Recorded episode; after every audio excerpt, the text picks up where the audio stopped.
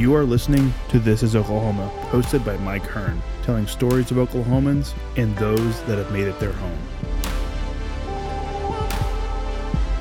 What's up, guys? Welcome back to another episode of This is Oklahoma Podcast. Mike Hearn here, your host, back with another episode. Excited to share this episode with you today. But before we do, I've got to thank our sponsors. First of all, the Oklahoma Hall of Fame. They've been a huge part of this podcast for the last few years. So, the Oklahoma Hall of Fame have been sharing Oklahoma's story through its people since 1927. For more information on the Oklahoma Hall of Fame, go to www.oklahomahof.com. And for daily updates, go to oklahomahof on Instagram and give them a follow. Our other sponsor today is the Chickasaw Nation. Now, the Chickasaw Nation have sponsored pretty much everything in Oklahoma. They're a huge supporter of Oklahoma, and it's an honor to have their name and their brand supporting this podcast. A huge shout out to Governor Anoatubby for supporting this podcast. It really means a lot. Our third sponsor is Diffee Ford Lincoln down in El Reno. Now, this one makes me so happy because these guys are great friends of mine, um, play a lot of golf together. I've bought my cars from them do most of my oil changes down there, have a cup of coffee, hang out down in El Reno. It's a good spot to go. And not only are they great friends, but they provide a great service. So for over 60 years, a third generation family owned Oklahoma business down in El Reno. They're also in Bethany as well. So people in the Bethany area know the Diffees really well. But if you're looking for anything new, used, um, Ford, Lincoln, or whatever, I'm sure they could find anything you want. Um, check them out, diffeeford.net, and then on Instagram at diffeefordlincoln. This episode is brought to you by Hope is Alive. Hope is Alive exists to radically change the lives of drug addicts, alcoholics, and those who love them. Join us Saturday, September 30th for our Sobriety Sprint 5K as we remember, honor, and celebrate those who've lost their lives. This family focused event will feature a one mile fun run, inflatables, food trucks, and more. Register to run or honor a loved one at sobrietysprint.com. What's up, guys? Welcome back to another episode of This is Oklahoma. Mike Kuhn here, host, back with another episode down in Oklahoma City today in a very nice restaurant. Uh, it gives me great pleasure to introduce our guest today, uh, Chef Andrew Black. Thanks so much for inviting me uh, into Grey Sweater today. Absolutely, absolutely. You know, how have you been doing, man? Been good, mate. Doing well. It's uh, you know, for it's still boiling hot, and for me being from the UK, I'm still not Yeah. used to it. I've been here 12 years now. and Oh, I'm yeah? still not used to it. So the crazy thing is said mate a Yeah. while ago. I'm like, oh crap, that take me back home. You know, like growing up in Jamaica Yeah, and my yeah. grandfather spent years in London. I have a lot of family in London. Okay. And I'm a dieharded soccer fan. Yeah. Like a dieharded. So Who's your team? Arsenal, come on, it's the one and only Gunners? team. The Gunners, man. Oh it's wow! the one and only. That that invincible season was one of the greatest seasons ever, right? Wouldn't we love to see that again? you know? Unbelievable. But but in in Arsenal we trust, so hopefully Yeah. we'll get there again. God, that was But, such yeah. that. So I have really haven't watched football much since I moved out here. Like I said, 12 years ago. But I mean, you know, I. I I'm from Wales originally, right? And I grew up. I'm 32 years old. I grew up in the 90s watching Ryan Giggs, Yeah, right? yeah. So Man United was my team, right? yeah. So we, you know, we've had some battles. we were going at it. Man United and Arsenal. Ryan Giggs and those Vieira. Oh man, those are the golden days. So many golden days from there. Good deal. Uh, so, so you said Jamaica. That's that's that was where you grew up. Grew up in Jamaica. Um, left home pretty young, traveling, working, and you know, now Oklahoma is my home. Yeah. yeah. Did you want to get out as soon as possible? What was the plan to travel Uh, and just? we're in Jamaica. Yeah, yeah, yeah. Why- why at such a young abs- age? Absolutely, you know, and I tell people, I said this is not a pity, uh, pity story, but growing up, um, not as fortunate as some, you know. You, oh, my curiosity was always there. What's on the other side of the world, so to speak? And so, I left home real early and went out, walked in a hotel, take my, take the first bus out of the village and walk, walk in a hotel at the first stop where they said, "Hey, next stop" or whatever. Walked in a hotel called Boscobel Beach Hotel back in the days, mm-hmm. and I worked there as a kid. Worked there for two years for free, cleaning 18 fridge, juicing over 3,000 orange around, you know, Yeah. sleeping in the changing room and some of my best memories, man. Yeah. Yeah, I was hanging out with the grown-ups. Right. Yeah, yeah, yeah. Well, and, and I mean, most people go to Jamaica as a destination, right? That's their Right. vacation spot. And like you said, there's a lot of hotel traffic coming Right. in, and you get to see meet people from all around the world. So, Yeah. is that something like meeting people from all around the world kind of sparked your? I mean, I gotta go visit. I gotta you know, you know um, Jamaica on a whole, we're built on tourism, so the empathy and the giving. We're givers. We're you know we're givers. So that's always been in our blood. But as soon as I started in the food journey, it's like I know I wanted to see the world and what food has to offer, and I'm still that way. I'm still curious. Still just I've learned that the older you get and you know the longer you're in the business, you're still trying to navigate possibilities, so to speak. It's a word that's come to my mind a lot these days. Possibilities. You know, what are the possibilities versus what are the norm? It's what are the possibilities. So still curious, still trying to see the world, still Yeah. trying to discover, not really discover because everything has been done already. I, I always tell myself, no matter how much you think you come up with this great dish or this great idea, someone in the world has done it already. Yeah. But it, it's where's the opportunity to put your take on it? Sure. You know, so I still live in those confinement of being so curious and, and wondering Yeah, yeah. what's out there. Yeah. So food was your avenue to do that then. Oh, From a young age, you, absolutely. you knew absolutely, that you. Yeah. yes. Um, I always said I'll never work a day in my life, and somebody pay me a lot of money to do what I enjoy because I don't know how to do anything else. Neither do I want to. It's like I absolutely. This is my avenue. Yeah. That's all I know. Yeah. So was London then the first stop for you once you no, got out? Like, no. how- Once you I go? um, I came to the United States was my first stop, and uh, Nelsonville, Ohio. Most people never heard of Nelsonville, Ohio, Yeah. man. Um, beautiful place, small town. Um, went to college there. Okay. Hocking College, still dear to my heart. You know, I did hotel management, culinary arts, and from there I've gotten the opportunity to work all over the world. Yeah. You know, and then end up in Oklahoma. I was at the Peabody Hotel trying to get back to Paris when I Uh-huh. Got a call to come and open the Skirvin Hotel. And I'm like, no way, I'm not going to Oklahoma. Where is that? yeah. And anyway, I finally said yes. I came down here. A guy named Paul Van Ramsdong, good friend of mine, still today, picked me up and bring me around all these restaurants back in. That's in um, 2000, late 2006, Okay. I think. Because I moved here 2007, so to the end of 2006 is kind of when I started driving around. I think with Paul, and I'm like, yeah, I probably won't take this job. I probably won't Paris sounds great. yeah, right? you know. And then he says, "Hey, man, you wanna? You, let me take you to this place." You know, he said, "Do you drink, dance?" I said, "Man, I'm Jamaican, and I always believe in a wonderful, flamboyant, excited life." So he took me to this place called Groovies, man. We party like it was no tomorrow. I kid you not. I kid you not. And the next day, I was so hangover, sat sit in front of my previous boss, John Williams, and he's telling me about Oklahoma. I'm like, yeah, yeah, yeah, I'm not staying here. But he said something, you know, he said, hey, if you don't believe the nicest set of people or the best people in, in the world are living in Oklahoma, he said, go and ask for Bricktown. He said, at least several people, he said, follow me, let me show you around. And I took him up on that advice and I did it, and three people like, yeah, I'll, let me show you around. And that was when I knew I needed to give it a chance. And I finally said, okay, I'll take the job and I'll do a year. Well, about two years, three years, I still didn't unpack. I'm like, I'm not, you know. But the amount of love that Oklahoma has shown me, and just it's still the state you can shake somebody's hand and it means something. And then the friends and families I've developed here, I meet is now a part of me. It's like I couldn't see myself being away from them. Okay. This is absolutely home. When I see people now and they said, "Oh yeah, I'm not staying in Oklahoma. I'm just here for six more hours," and I know you're not. I said, "Buy somewhere because you ain't leaving." You know, it's like y'all, y'all really don't understand. Like it- it's, man, I love it here. I can't say enough about it. So Yeah. this is home for me. Um, but have the opportunity to work at a Ritz in Paris. Um, did a little time in Cuba, um, Turks and Caicos, Jamaica, of course, um, Memphis, Tennessee.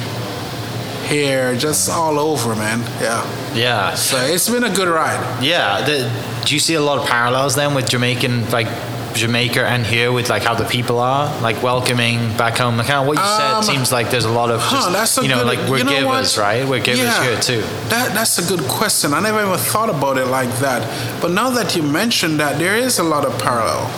It's like want to make you feel at home, that empathy. Yeah, never thought of that, but it, it really is.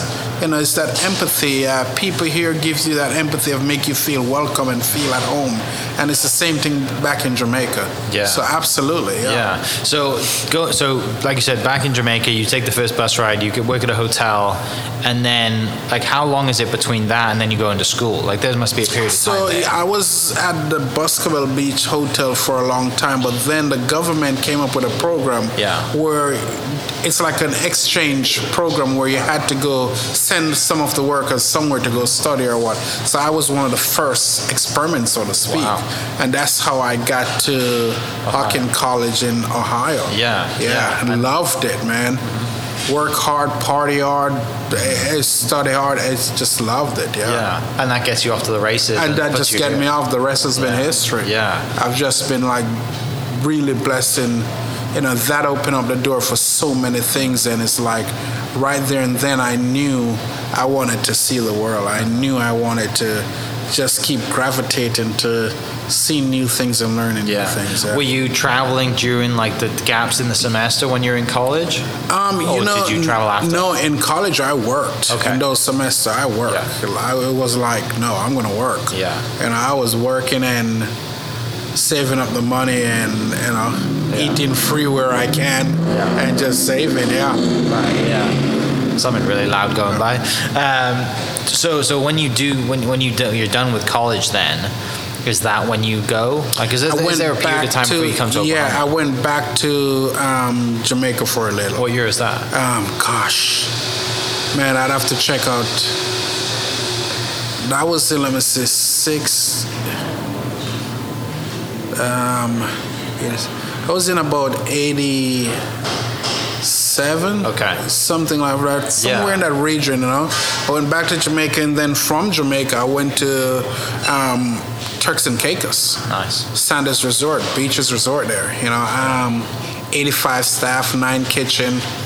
I mean, you talk about a you talk about a workforce, yeah. Yeah. You know, cultural. There was probably I don't know 30 different cultural just there people from all over the Caribbean, the world, ever there. It was a major operation, you know. Yeah. Yeah. So did that and then um, moved back to the state, and I was in Florida for a little while, you know. And from being in Florida a little while, then I moved down to Memphis, Tennessee. Okay. Yeah. Barbecue Central. Yeah, Barbecue Central. But you know, I was at the Peabody Hotel, and it's like I watched Memphis go through the same renaissance what Oklahoma is going through now. It went from not being regarded as a food town to a major food town now, Yeah. hosting food and wine and everything. Kind of the same thing that I see happening in Oklahoma right now. Yeah. yeah. Well, it's great you've already seen it, right? Oh my gosh, I've already seen it and been a part of it. Yeah. You know, I've watched all the great chefs move into Memphis and they're still there. Uh-huh. We're still great friends. They still, you know, pushing the envelope and just reside there and it's the home for them now. There. Yeah, yeah. Same as it is to me here. Yeah. So, I mean, along this journey, then, obviously, this is kind of like quite a while before you do come to Oklahoma. Along this journey, you're just like, I guess, climbing the theoretical the ladder of you know doing your thing, and one day I'm going to be a head chef somewhere. Like, you know, what- what's the never plan at that for time? me. It wasn't like. I mean, I knew I wanted to kind of run my own ship, but the funny thing, it was never like me waking up and put a time frame on it, or said this year or next year or anything like that. It was mainly me just absorbing and like sinking my whole self in the food culture and un- understanding and learning it. It was never like, oh my God, I can't wait to be this, or I need to move from here to be this. I, I think that wasn't my mindset. my mindset was, how do I how do I get better at my skill and you know, um, what does Paris look like? What does the food look like, smell there, and feel like? You know, that was what it is. And now that I look back, I always said, I wish I'd been, even been to more countries and see more. Yeah. Why do you think that is then? Because that's not common now, right? Everyone, everyone has a timeline. Everyone wants to be. You Yeah, know, they're not know. focused on like what they. They're not focused on their craft. They're Right. focused on. timeline. Uh, Yeah, I wanna it's go to the moon. yes, Yeah. and it's different time and different culture. Yeah. different era. You know, um, you know, there's so much now through the lens of the phone, the social media, everything. So it gives you more of a sense of what you're trying to achieve. So now there's a timeline on it um, versus back then, and it's not even that long ago, but we didn't have. We hear about places and we pick up a book and we saw it and read about it, and that was kind of all we saw. And we hear the chefs from overseas talk about it, and you get to work with them and you kind of see the lifestyle. So you dreamt of going there. Now you can go on Instagram or anywhere, and you're literally, it's like you're there. You know, so it's like, okay, I'm packing my bag next week and going. Or let me pick up the phone and call to do a stage, and I'm going. It's so different now. Um, everything is you can access a lot more now. Yeah, yeah, Yeah, and it's not a bad thing. It's Right. just different. You know, you can access a lot more now. Yeah. yeah, The yeah. world, it's the world is moving fast. yeah, there's pros and cons to it, right? Yeah. Uh, but at the same time, like you're, you know, you're, you're coming up, and it's, it, it's great to not put a timeline on it. Yeah. Because you just enjoy the moment. I just enjoy it, and I, you know, um, I, I mean, at some point, the longer in the game, I knew it would pay off, and the long, the more when it started paying off, it's kind of when you started say, oh. Maybe I'm built to do this, this, this. You know, perfect example. If you look at where I, I was three years ago to where I am today, it's a different mindset. You know, I'm not. I can't just be the sh- just the sh- the chef anymore, the cook anymore. Also, think of business. I have a lot of people that depend on me. A lot of people that took the journey with me. So, it's about okay. I have nothing to prove in cooking. But what I do have to prove is to make sure the ones that are on the train are well taken care of to the best that I can. So the mindset has changed, but the goals still remain the same. Mm-hmm. Yeah. Yeah, yeah. know? So, so you you just you- you're in Florida for a little bit, and then do you just like how do you get the phone call to go to Paris or to go to, to the UK? Like how, how does that transition happen? So I was working at the Peabody Hotel, and you know, I I was lucky to have a good general manager and a great executive chef, Andreas Kisler, which is still like my brother, my dad. He's still there, mm-hmm. and you know, we just talked about, hey, you know, where do you need to really go and see other things? And they, they, the Peabody helped me to get to Paris, so I was on and off there. Yeah. do you think great. you'd arrived when you got there? Like this is No, no, No? no, not at all. Uh, and, and if anything, it was a shock because, you know, already I was executive sous chef at the Peabody Hotel. I'm, you're talking the Peabody. It's the South Grand of the Grand. You know, you're like, you know your shit, right? But then you go to Paris and you walk in and there's a 16 year old kid out there 10 times better than you you know, and they're breaking down lobster faster than you, and they're cooking more accurate than you, and they're moving around faster than you, and you're like, holy. And then you taste everything, and it's totally different, you know, and the way they carry themselves, the. I always said it, it's just like how do you put yourself together? Yeah. How do you approach everything? It's like it's a sense of different. It's different. People, but you know, the good thing about it now, because people said to me, Well, do I need to go to Paris? Well, God, this country is so great now where everything you can learn there and taste there, you can find it in the US.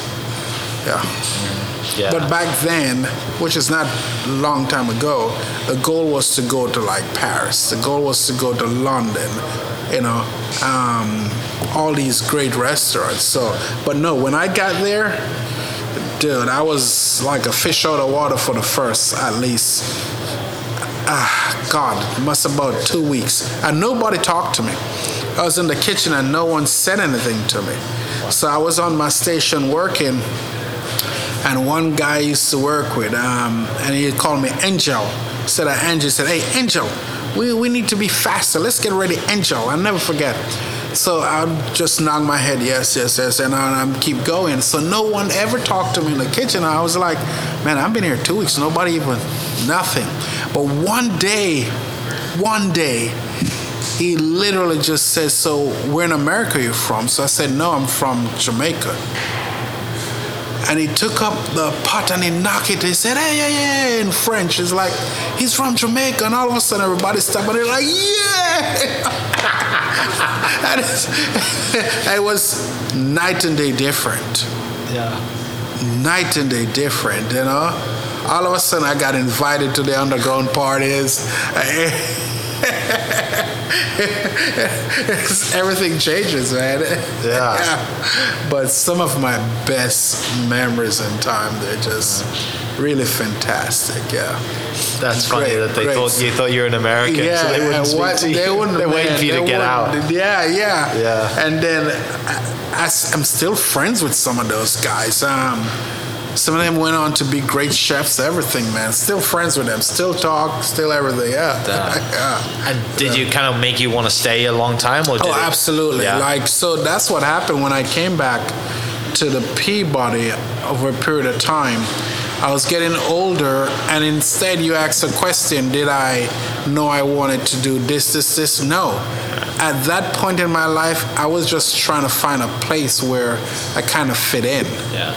As a young lad, I just wanted to find a home where I fit in, where nobody gives a shit about what you do, who you do, or anything. So I couldn't. That's why I was so anxious to go back. You know, so.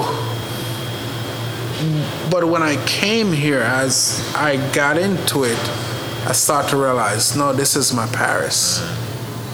Uh, this is my Paris here in Oklahoma. Yeah. Tell me about your London experience, because uh, No, so I never go to London. You didn't go? No. Oh, okay. of, no, I never went to London, man. One of the biggest mistakes I made because you know you can just take the train. Yeah, straight You can take the train from Paris straight over. Yeah. I was working every day. Okay. Yeah. I worked every day. I never took that train to nowhere. Yeah. They made sure I worked. you But know? you visited since then. No, I haven't still haven't visited. No, it? my okay. goal, my goal is still to go to London to an Arsenal game. Okay. Yeah, definitely. Has to happen. has to happen. That's in Uh, my top five goal. One of my high school friends has season tickets, so he's been he's just a diehard. Has always been a Oh, fan. Him and his dad. Uh, Yes. he's a police officer in London now. Yeah. Um, but we grew up playing soccer, football, soccer with Yeah. Each other in Wales, and uh, he would always travel. Man, Yeah. I listen. I have, I got every gear in Arsenal you can think of. Every jersey, the ball, the hat, the shot, everything, awesome. man. Yeah. Yes. So Really? that's in my top five. Yeah? To go to yeah, go to London and go to the Arsenal game. Okay. You know, I'd like to go to an Arsenal and a Man U game. Yeah. Yeah. That, that would be awesome. Yeah. Uh, so yeah, like you said, you, you come here and, and you know 07, 06, 07, you think that while Oklahoma's now, you know, home, Yeah. Oklahoma food scene in 07 is not great though, is it? Right? Like it's obviously not what it is today, and you know we're. whatever, was how many different. Years, you know, we're 16 years later. There's a lot Yeah. changed. Yeah. A lot has Uh, changed. But how, how you know how does that evolve in your time? How, how do you evolve as well? You know, over the timeline of just since 07 to now. Um, curiosity. Keep Yeah, keep still. questioning everything. Question everything. Okay. Period. Question everything. Uh, And just being also blessed to have a great team around. You know, um, the team I have in here is like, man, I've been blessed with a really good team. You know, the guy who, Dylan, that runs the Grey Sweater for me right now. I met him in Norman. I had a restaurant called Meatball House, and he walked in one day from a pizza place, and you know, I don't judge anyone. And I've stand beside him for years in a corner, just making meatball, and we're trying to survive. And now he runs a James Beard winning restaurant, you know. And then he has a sous chef Jay. Jay came to us about um, a couple years ago. I think she's here either two two years, maybe going in three. And just I knew the day we hired her that she would have a major place here. So you know, between Jay and Dylan and the rest of the team and the front of the house and everywhere, they, all the ambassadors, is they they makes me want to be better because they're filled with a lot of integrity. And for me, one of the one of the biggest thing for me, man, is integrity. To knowing that you said you're gonna do what you said you're gonna do, and just integrity. And I can work with anything once you have that, you know. Yeah, Yeah. so it's been great, and Black Walnut has a good team over there. Then we have Gilded Acorn, same thing, and now we're embarking upon um, the Skirvin to do something there, and Yeah. yeah, just growing it Going back to Skirvin. going back yeah you know it's crazy because about a month ago or two months ago my brand manager looked at me we were driving and she jokingly said you know what you should do i said what chelsea what should i do? She said you should go back to the skirvin and i looked at her i said why would i do that? And here we are. Yeah. so she said you see all i told you. She said you see i told you this. You know but it, it makes sense to me because you know so i've had someone always said what are the most fun job you had and by far the peabody and the skirvin. Yeah.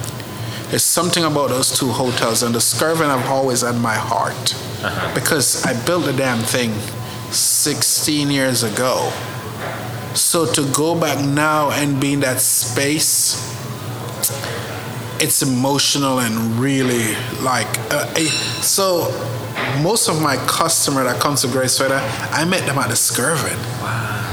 Yeah. Can you imagine that? They've grown with me. They've grown. Man, I am so fortunate. Most of my customer are customer that has grown with me since day one, that are still growing and being at all my concepts. So I have relationship with my customers, man. They ever, that's why people always say, "Well, I couldn't find you. I couldn't locate you." I said, "You haven't tried at all, because my number is everywhere. I don't hide from anyone. My number is everywhere." You know, a customer will call and they're like, "Oh, chef," or I'm like, "Hey, such and such." So going back there, it's like, yeah, yeah. It's exciting, right? Yeah, I mean, just it's like it's a new challenge, but also it's exciting to go back and new, do that. it's a new challenge, but it's also like, it's somewhere I want to be for a long time. Okay. Yeah. And plus, what we're they're doing with the hotel, renovating the entire hotel, renovating the lobby, the rooms, the space, the everything. That that hotel deserve that. And it's Skirvin for Christ's sake. You know, I don't care what you build in Oklahoma. There's only one Skirvin. Yeah. So Right. much history. The- Facts. It's just one. Yeah. I don't care what you build. I don't care what you do. There's only one Skirvin. So we're we're excited about that. Yeah. It's gonna be awesome. Uh, what's the timeline on it? Um, sometime next year. Okay. You know, sometime next year we're gonna hit the ground running, and you know, sometime next year. Yeah. Yeah. So right now you have you have this place, Grey Sweater, Black Walnut next door, Gilded Acorn, Yeah. the National, and then the Skirvin's coming. Yeah. And you, you kind of mentioned mentioned earlier, you know, you, you kind of, you know, as a chef, you you're like, I'm good as a chef. Now it's in the business side of things. Yeah, and you know, I'm good in, in the business side. Yeah. You know, I've been, I've had great teachers and mentors around. So, but at the end of the day, I think the goal should be, you know, the world is for so long as cooks we just work, but that's all we had. Hmm. You know, we never get to hone a piece of the pie. The, my personal goal is to see how I can set up where not everyone, but the ones who take the journey and the ones who believe in the journey and been for a while can hone a piece of the pie. Right. Yeah. That's it's a- about. So after you after you, you leave the Skirvin, what's the timeline between leaving the Skirvin to opening up Black Walnut's the first one, right? Um, no, I did No? Vast and Flint. Oh, okay. Yeah, I did those for um, back then. Larry Nicholson was in Yeah, charge yeah, yeah. here, so I did Vast and Flint. Okay. Yeah, yeah, everything you see at the Skirvin that they have now, pots, pan, plate, I did those, bought those 16 years ago. Vast Flint, same thing. Gotcha. All those places got my name all over them. Yeah. That's a history you cannot un, un, change. Yeah. Yeah. Yeah. So I did those, and then I just realized that you know it was just time for me to build my own. Where as cooks, we can draw draw on our own canvas, Okay. you know, with unlimited paint. Yeah. So is that what Black Walnut was? Like that's that's where it comes from? No, Uh, my name is Andrew Black, and it's on Fourth and Walnut, so that makes it Black Walnut. yeah, yeah. It's an eclectic restaurant, a neighborhood restaurant, and everything is based on like your your mood. Because think Okay. about it, when you wake up every day, you're like, what am I in the mood for? Saltiness, roasty. Yeah. You know, what am I in the mood for? So it's definitely one of those restaurants, and it's loud over there. People love it. It's close, you, you know. Yeah, it it has a following, man. Black Walnut has a following. Yeah. Yeah. Major, major, yeah, you know. And I remember when we did these restaurant, everybody was like, man, there's nobody coming over here to eat over here because we're not necessarily the food hub. Sure. But it's a wonderful thing to see cars lined up everywhere over here with people coming to eat. Mm-hmm. It's a beautiful thing. Yeah. Mm. Well, and also this area is a very historic area. Deep Deuce, all the stuff. Like in Yeah. Oklahoma City, this is a very historic part of town, Yeah. as well as you know, like you said. But, but you're right. Everyone kind of drives by here to go to Right. Bricktown. They, you know, and, and they might stay at the hotel. They may get coffee down around the May, corner, yeah. but it's very you know, it's not somewhere they'd stop. But Right. Like I said, that that is a good thing for cheap rent, I guess. You know, maybe. Well, it's not, no, there's no cheap rent in Oklahoma no more. Yeah. no. but you saw opportunity though. Otherwise, you wouldn't have done it, right? Huh? You saw opportunity there, right? Oh yeah, yeah. We saw, we saw opportunity. Is like, um, you know, instead of following everyone else, I just wanted to carve out my own.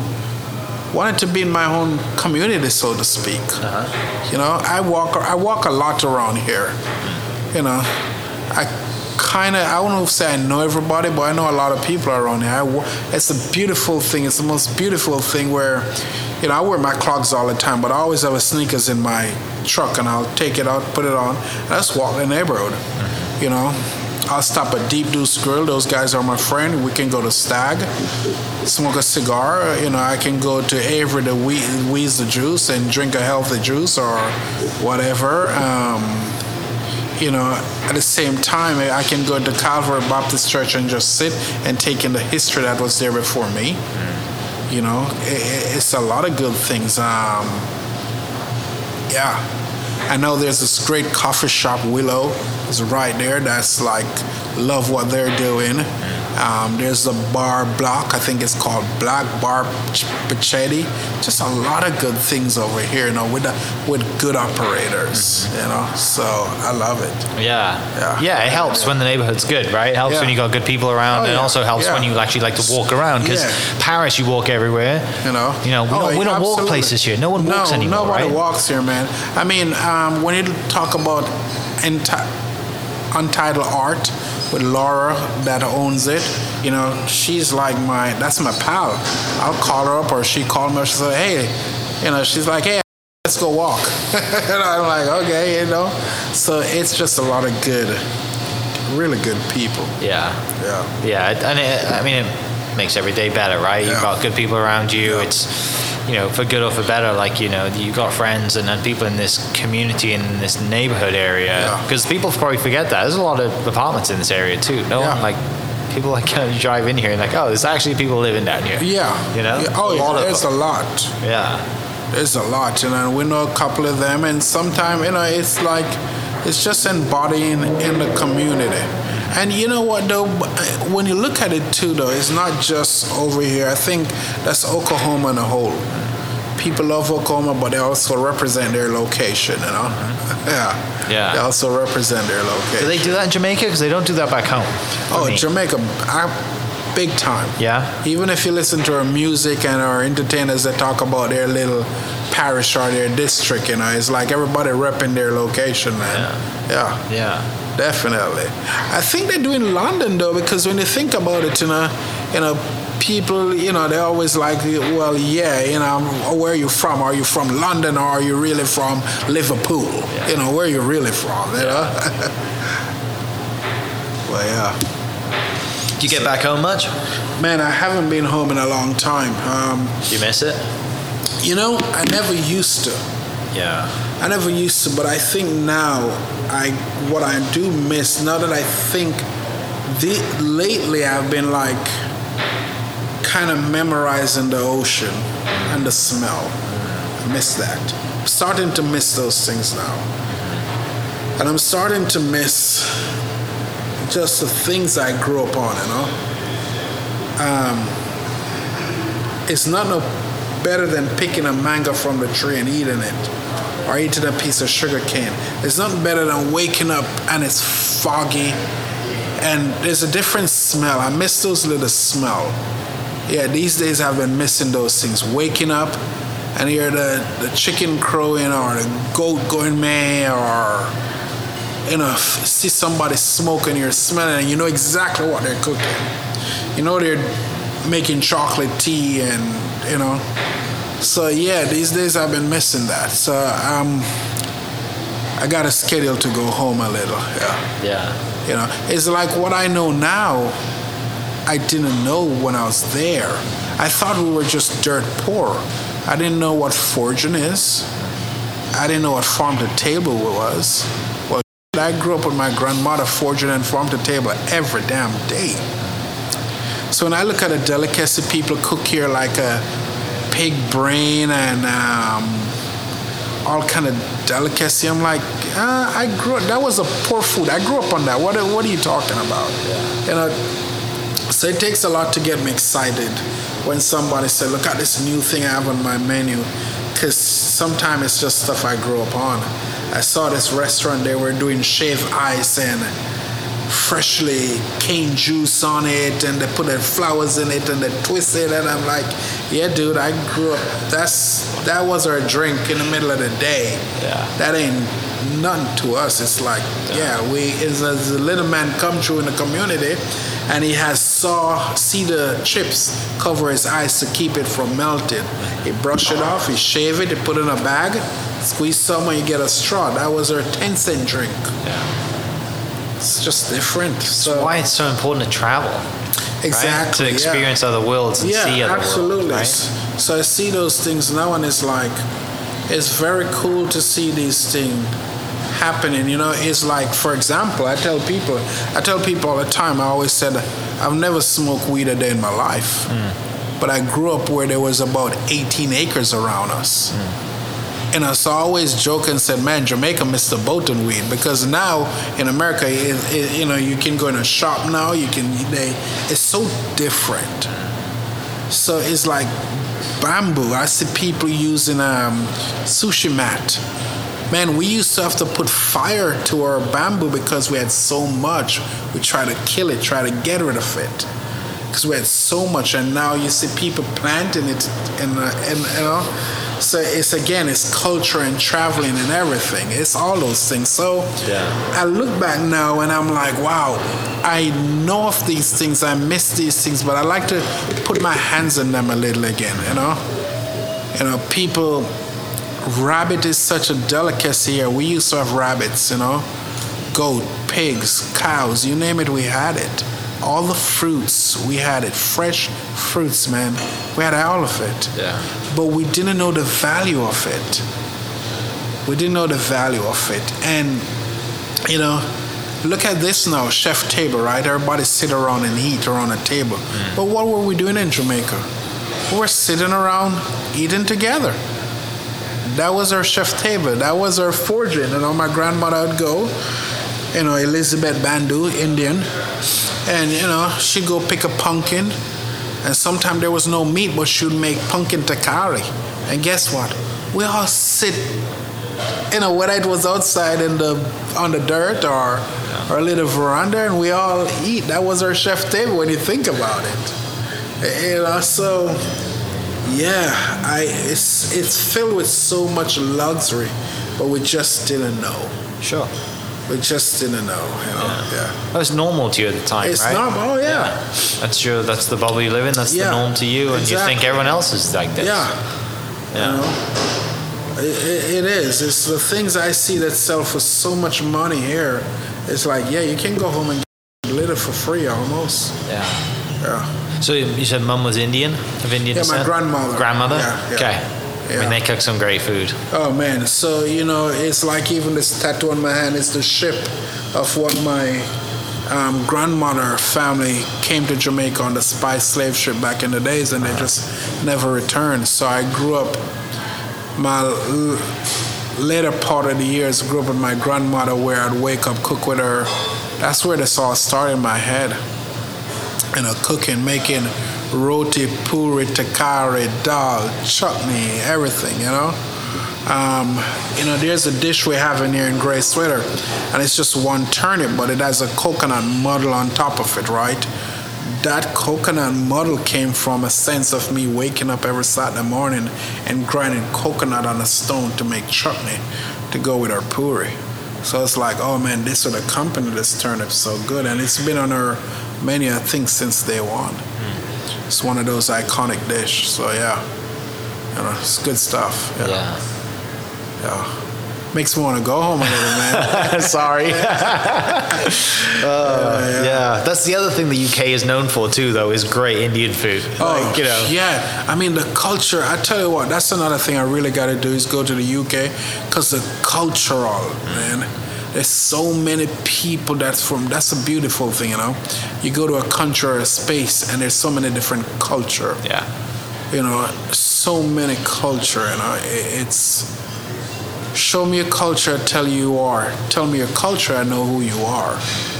So everything begins with culture. For me, it is. You know, I can't understand you until I understand your culture. Mm-hmm. It's just, just how it is. It's part of the DNA of understanding people and understanding food, and every culture has their food, their expression through food. Mm-hmm. You know, that's why it's so important, as you said, to travel. Mm-hmm. Yeah. Yeah. So, I mean, people obviously know you for great restaurants and Yeah. stuff, but tell me about the street food. Tell me about what you really like, like what guilty pleasures you have, or just, I mean, you know, obviously people come here, you know, they have a great experience, Right. they pay for the great experience. It's it's totally different to probably what you grew up on, but also totally different to. I mean, there's so many great street food places, right? Like, Right. talk to me about that. Like, just a little bit about any stories of travel that you know you've just got. Man, you know what I, you know what I love to just sit and and on listeners might say, what to this, but I gotta tell you, sometimes for me as a foreigner, as somebody who didn't grow up with much, I kid you not, man. Sometimes just a, a simple bowl of white rice with a little ketchup over it. It's crazy, right? It's like you can't ask for more. Like it's just like it takes you back to the humbleness and something that is not fussy, but yet so subtle, you know, but yet so just subtle. Um, to a plate of curry goat with some good white rice, man. Yeah, just like okay, yeah, you know. Um, just simple, simple things. I'm not a, you know, when I go to a restaurant and eat, I'm not the one to like pass judgment. If I go to like a Michelin, I expect a different level because it's a Michelin or Yeah. so. But there's one thing I learned in the kitchen when I see people come in and said, "Oh, you know, I'm a foodie." I always say, "What the make you?" Excuse my language. Always, it, it's like, what makes you a foodie, man? Because here's the deal: you're you're you're a foodie, right? And I know some people listening might hate me for this, but here's the reality. I don't think they think of it like this, right? You're a foodie because you've traveled and eat a lot, but you can't cook for shit. And then you come in an establishment and you all of a sudden you decide, oh, it could use a little more acid, or oh, you could use a little more salt. What? Who, gave you that authority?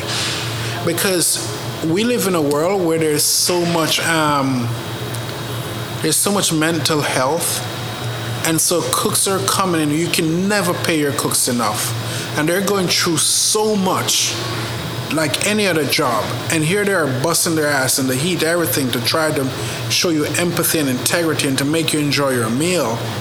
So when you're gonna write a comment or so and said, "Oh, I'm a foodie and this, this, this," think of what it do, doing to the people who spend from 10 in the morning back until 1 in the morning.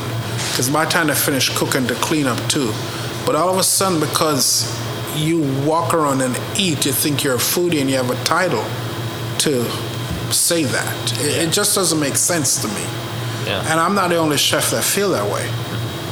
You know, it's y- there's there's people connect with what they're giving you to eat. So, but you know, it's the world we're we're in. It's the world we're in. But uh, yeah, I never I never understand the foodie thing. I, I don't know what certificate or where you get it from or how does it work. I, Yeah. I just don't know. Yeah. You know? Well, and a lot It's, of the it's like me trying to say, say I'm a, I'm a, what makes, you know, i i- it's, yeah, I don't get it. Yeah. Well, I mean, uh, and like, like, I totally agree with you because a lot of the times, like, like I, I cannot cook to save my life, Right. right? Like, I'm terrible at it. My mum worked at a, uh, was a, a chef, a cook at a Ford Motor Company engine plant. So she'd cook for, you know, her and her team would cook for, I don't know, 150 people plus Right. every night, right? And so, like, she knew how to cook, Yeah. right?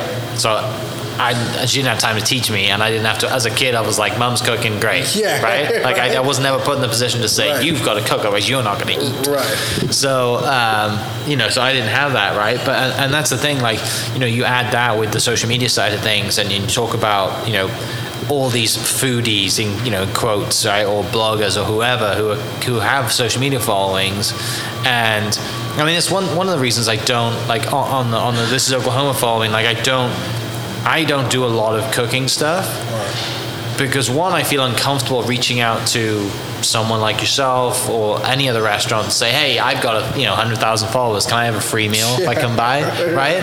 Like I just, I, I- it just doesn't sit well with me. I don't know why it doesn't. There's might be Well, something to do with back home, but it just doesn't sit well with me, right? But there's a lot of people that do that, Yeah. and like you said, those people just have an Instagram following or a blog. Yeah. They have not been trained. Right. They've just quote like food Right. and want you know some of them want free meals and, and look there's sure there's great people out there some of them are great some of them know what they're doing Yeah, some of them and absolutely. some of them are writers and whatever yeah. right but at the same time like i'm sure the majority are not Yeah. you know and i can see how it's extremely frustrating for someone like yourself or any of your team that work their ass off and then get one guy on instagram or go on instagram that says oh, oh yeah uh, this was okay you Yeah, know? yeah, Like, exactly. really Like, who gives you that right, man? you didn't pay for food, you know, like or whatever it is. Like so, yeah, I I, I totally agree with you. So yeah, I don't go into a restaurant and like, cause you never know what they're going through. Right. You never know who.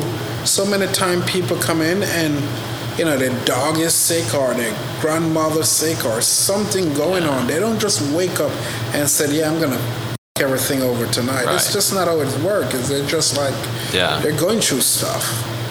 They're going through stuff, man.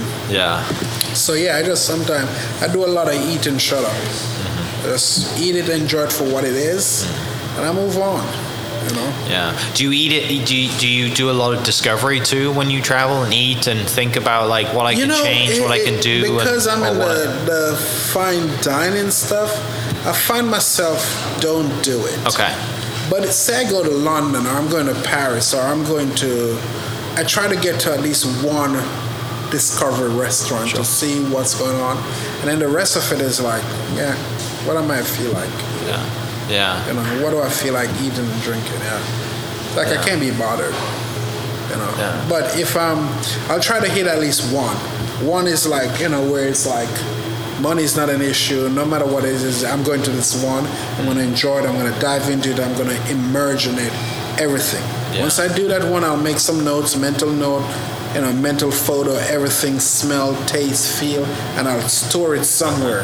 And then the rest of the time, I'm just enjoying it for Just what enjoying it it. is. A lot of walking, a lot of relaxing, a lot of just looking, just sightseeing, really. you know? Mm-hmm. Yeah. Yeah. You mentioned drinks. Drinks obviously a huge part of everything as well. And was was do you drink? Did you grow up drinking tea over coffee in Jamaica? Oh, absolutely. Now we grew up drinking a lot of tea and a lot of chocolate tea. What's chocolate tea? Um, it's what we use the fresh chocolate, right? So we had chocolate on our property, so we'd you know, people are like fancy. Like, I see this thing now. Everybody, not everybody, but there's a lot of restaurant there seeing the real cocoa bean for the first time. We got acres of that back home. so we take it, we dry it, we parch it, we beat it till it becomes a ball, and we grate it over boiled water with sweet condensed milk, a little nutmeg, and we drink our, you know, chocolate tea, you know. So we drink that, and a lot of lemongrass tea and mint tea and bush tea. Like you go pick a piece of guava bush and you boil a tea. You know, we we're always drinking tea. I saw this meme the other day, you know, and it says I saw this thing the other day. and It shows a Jamaican. The temperature is like 120, and he's drinking hot tea. I'm like, yeah, that's us. Yeah. that's us right there. Yeah. you know, so yeah, I grew up on those things. Yeah, and then I mean on the alcohol side of things too, like that's you know there, there's so many pairs and uh, you know what you're going to pair the meal with or what I drink or I mean there's so much stuff that you can dive into there. But do you have like personal favorites or personal drinks that you know? Hey, if I'm going out on a night out, a good I'm, bottle of bold red wine. Red wine. Bold red wine. I'm okay. talking red wine that um, it, it's not even about the price. It's the the grapes, the vineyard, the the blend you know, I'm a lover for good red wine. I'm a lover for good Johnnie Walker. Okay. You know, um, there's so many different um, release of the Johnnie Walker. So I love a good Johnnie Walker. A good Johnnie Walker, good cigar, good red wine. Yeah. Yeah. That's my thing. Good mix. Yeah. It it seems like I mean we've kind of touched on this a couple of times. It's just like the, the difference in generations growing up, right? Like even my generation, you know, I born in 1990, so I had a little bit of no internet and then internet, right? Right. And like you know yourself, you've seen a lot of things, and the generations are so different. And and growing up in Jamaica, and then me growing up in the UK, you know, you're eating with family, right? Like we have Sunday dinner every Sunday, right. you know, and it might be at my grandparents or it might be at my house, whatever it is, but you know, it's such a difference here and it's it's almost kind of you know you look at like how do you you know when we look across the restaurant here right and you got everyone sitting around right like people like you said people we did that growing up like yeah, that was not but absolutely. but now it's such a you know it's like you know you, you look at the restaurant like this is special now to have everyone around a table you know in right. a big setting not just like four people but like right. let's have 20 people around a table you know and like that now is a thing Whereas, like, to do that with family, like every Sunday. Yeah. yeah. And now, you know, you're bringing that around. Yeah. and, and kind of what I'm leading to is when you look at layouts of restaurants and how you, because that's obviously a huge big deal as well, right. is how we're going to structure the restaurant, lay it out. Um, you know, it's obviously got to make sense. So you got to have as many seats that make it financial sense as well. But is there times where you just think, man, I just love to have a giant dining room table in here and just kind of hang out? Um, sometime it depends on the depends on the concept. To be honest, yeah, depends on the concept and the story and the feel that you're trying to go through and what you're trying to do. Um, you know, we knew we wanted, like for example, in here the table, we knew we wanted people to sit there and immerse in what we we're doing, but we also knew people wanted to sit face to face in here and communicate. Um, but definitely, you know, there's a space and time for it, you know, especially private dining rooms. You know, it's it's needed. I think today where food is going, it's not so much about the food, but it's about the restaurant itself. Mm-hmm. You know, what story does it tells? How do you feel when you're in there? I think that's where it's going. I had um, trying to look up his name.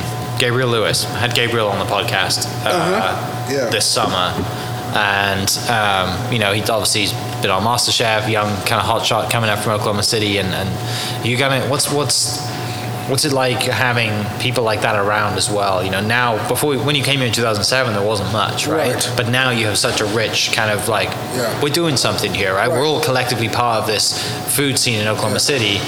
How's that? I had um, tea with Gabriel about probably two weeks ago. Uh-huh. It's absolutely such a refreshing and pleasure to see Gabriel here. He could have been, he could have gone anywhere, but to see him here doing his thing, it, it just gives you that hope, the future, and like it continued to grow. So, what is I'm a big fan and I'm a fond of what he's doing. And he's genuine about it too, and he's working his ass off doing it. He's not taking shortcuts. And I like that about him. Yeah. Yeah, I like that about him. So, and you know, he's slowly carving it out his niche also. That's a good thing. It's only gonna grow the city, man. Yeah. It's only gonna grow the city. The city haven't seen shit yet. Mm-hmm. Wait till there's more cultural people moving in. Mm-hmm. So we're gonna have more cultural restaurant. That's what happened in Memphis. It got to the point where more cultural people walking in. So you're gonna start seeing in a Venezuelan restaurant authentic. You're gonna start seeing Cambodian restaurant authentic. You're gonna start. It's gonna happen. Mm-hmm. Cultural restaurant is gonna be the next big phase. Yeah. Mark my word. Remember, I said that cultural restaurant. I'm looking forward to it. I am looking forward to it. I, I don't get out enough, but I will. The more people come to a city, they bring their culture. Yeah. The more different, diverse, and everything. You know. So you're gonna be able to wake up and say, "Oh, I'm going to a Israeli restaurant." Mm. And it's good. Yeah. You know, it's not gonna be mediocre because those people are gonna. It's gonna happen. Yeah. You know, it's Yeah. gonna happen. It started already. It started to happen already. It's just gonna get more diverse. You know. Yeah. What's uh what's your home kitchen look like?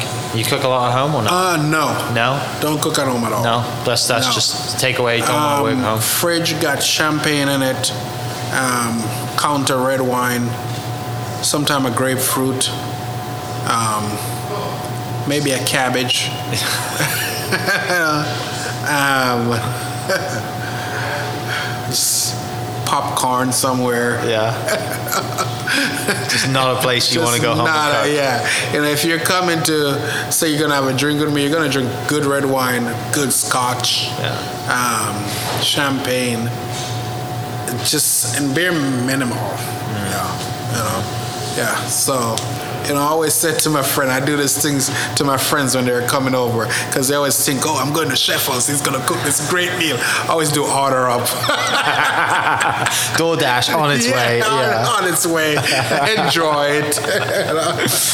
Oh, Domino's pizza showing yeah, up. man. Oh, absolutely. Like, yeah, I'm not good. No, you know. Yeah. God, that's brilliant. Yeah. That doesn't surprise me though. I mean, it makes sense if you're cooking or you're in the, you're in the Yeah, kitchen all man. day. Like going home and cooking makes it's Yeah. the last thing you want to be doing. know, And furthermore, you know, like when I'm cooking too, if I'm ever gonna cook at home, I want to cook for myself because it's a sense of I want. Chances are I want to cook something I grew up on.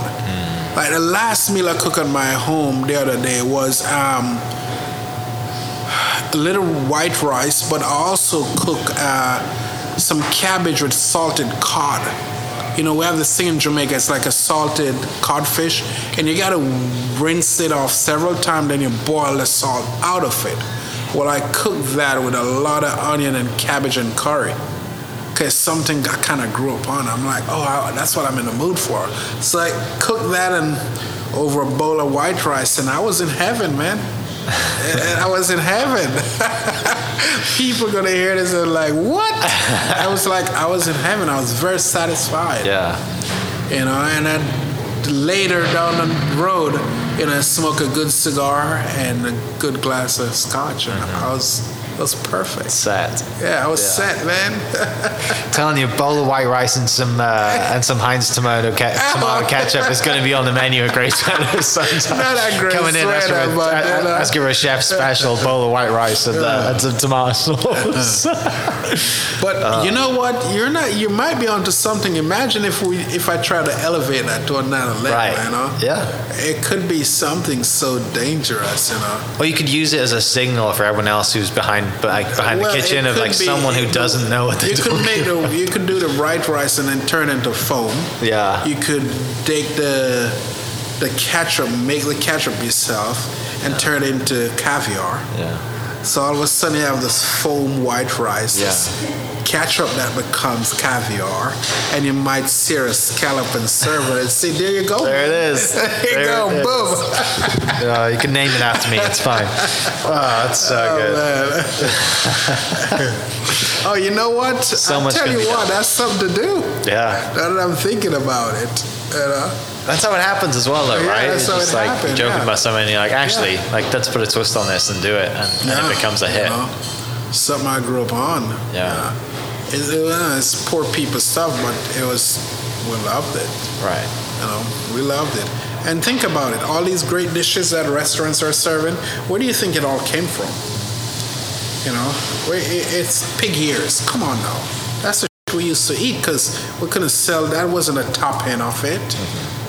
You know, where do you think that come from? That comes from all the what the poor people is All these stew, oxtail. You're seeing that on menu. You know, who do you think you see that? It comes from you know the less fortune. Yeah. I miss stew so much. You know, like in the all winter time, man. I miss stew. Yeah, you know. Now people are serving chicken feet on their menu. I grew up eating that stuff. You know, I do. You, th- do you God think? bless her heart. My grandmother used to cook that shit. That's what I was about to say. It's like your grandmother's probably just Oh, tuning in man. a grave thinking, chicken feet. Oh yeah, well, I grew up eating that stuff, man. oh, I love yes. it. That's oh, awesome. Oh man, that's some good stuff. Yeah. So, but yeah, you know, Yeah. but yeah. So, so we have obviously Skirvin's coming up. Uh, that's kind of in the works. That's the plan uh, Yeah. going forward. Last question: What? Um, I mean, what do you want to be remembered for? What do you want to put your mark on this city? You've been here for a long time now, and, and obviously this is home. Giving back. Giving back. giving back. I've left home early, and all I've received along the way was help Yeah. from people. So, for me, my mark has to be given back. Okay. It's not about what I've built. Sure. It's about the opportunities that I'm trying to create for others. Mm-hmm. Giving back. Yeah. Major. Yeah. I love what you said earlier about possibilities. Man, listen, it's even on my James Beard thing in my jacket, the word possibility was typed in it. You know, possibility and curiosity. Curious. Those were the words in it, custom made in it, Yeah. because it, it's everything. Yeah, it's everything, man. Who made your jacket? Um, Lauren. Uh, Well, yeah, yeah, yeah. I have one. It's great. William and Lauren. The best. Yeah. The, I'll never ever now go buy a Walmart jacket. Like I just I just won't. I mean, she's the best. Yeah. Yeah, I have. Um, on on the inside of mine, I have H A F T B, and it stands for hard as to beat. See? Right. There you go. So we don't always win, but We- we're hard as to beat. yes, Right. there you go. And that's one thing that we had it. from from the golf. We had that. That's on the inside of one of mine. Yeah. Uh, I need to get another one for like more of a casual yeah, one. She's the best, man. But she's yeah. the best. It's just, yeah, we just keep, yeah. It, though, put it this way, we we haven't started yet. Yeah. We really haven't started. The world ain't seen yet. Mm-hmm. As Lil Wayne said, I'm about to pick the world up and flip it upside down. Truly, Yeah. like truly, like I am more curious now than ever, more driven now more than ever, and question possibility now more than ever. And the beauty about it, I'm not afraid to do it. At first, you know, until I failed in my first restaurant, I was always scared. No, I'm not. It's like, yeah, it'll always work out. Mm-hmm. Yeah. Yeah, always work out. And it's not me being boasty or bragging. It's just a, it's like a, it's just knowing I can work harder. Mm-hmm.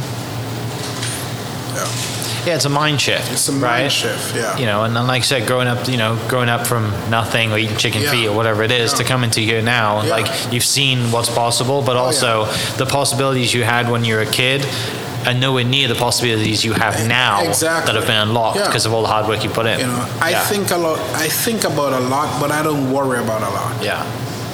I think about a whole lot, but I don't worry about a lot. Yeah. Just don't. Big difference.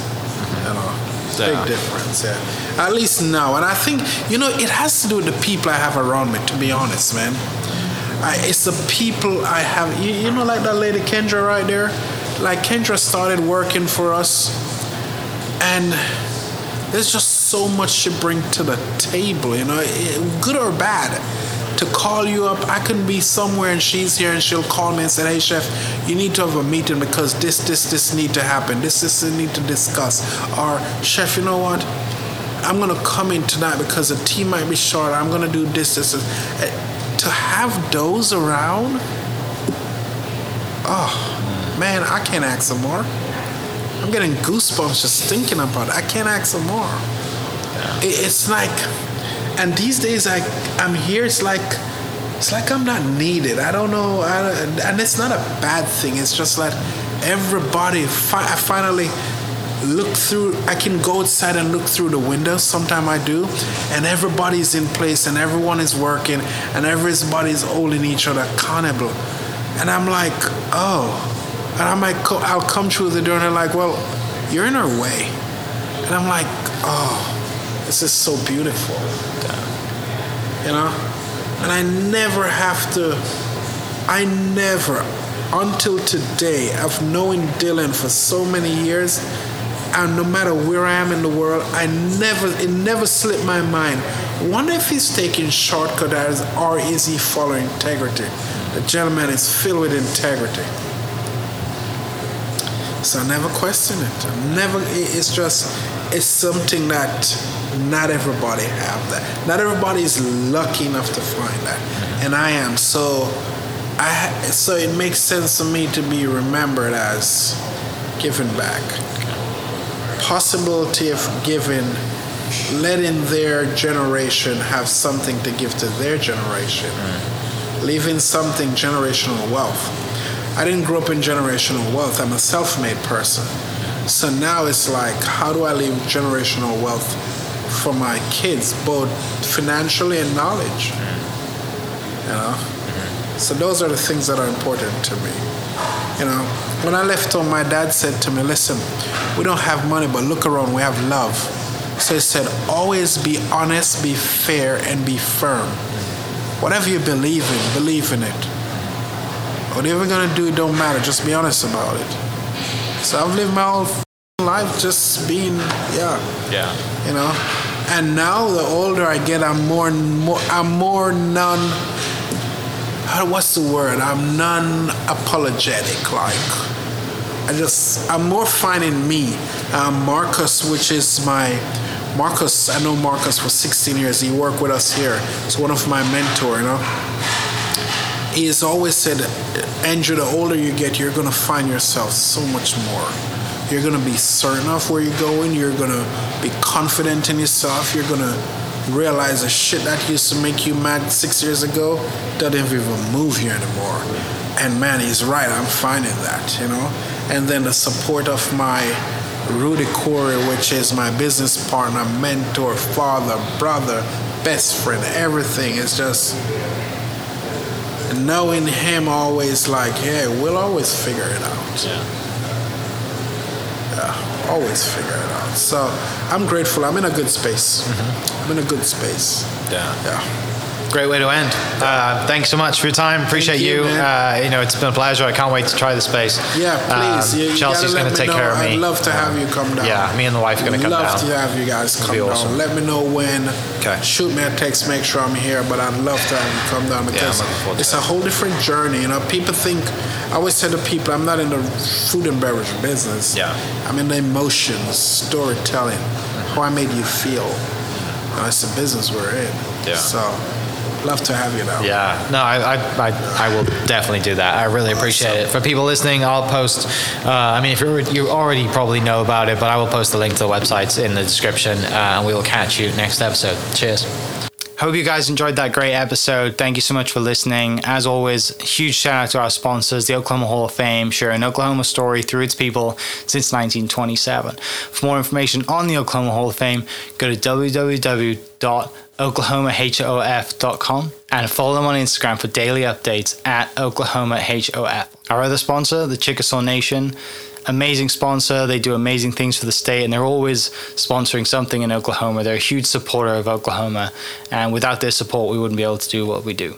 And our third sponsor is Diffee Ford Lincoln down in El Reno. Now, this one makes me so happy because these guys are great friends of mine, um, play a lot of golf together. I've bought my cars from them, do most of my oil changes down there, have a cup of coffee, hang out down in El Reno. It's a good spot to go. And not only are they great friends, but they provide a great service. So, for over 60 years, third generation family owned Oklahoma business down in El Reno. They're also in Bethany as well. So people in the Bethany area know the Diffees really well. But if you're looking for anything new, used, um, Ford, Lincoln, or whatever, I'm sure they could find anything you want. Um, check them out, diffeeford.net, and then on Instagram at diffeefordlincoln. This episode is brought to you by Hope is Alive. Hope is Alive exists to radically change the lives of drug addicts, alcoholics, and those who love them. Join us Saturday, September 30th for our Sobriety Sprint 5K as we remember, honor, and celebrate those who've lost their lives. This family focused event will feature a one mile fun run, inflatables, food trucks, and more. Register to run or honor a loved one at sobrietysprint.com. Thank you for listening. We are inspired by those around us and hope that you are too. Make sure you subscribe to this podcast on your favorite podcast platform and leave us a review so we can keep telling your stories. For more great Oklahoma content, follow This is Oklahoma on Facebook and Instagram.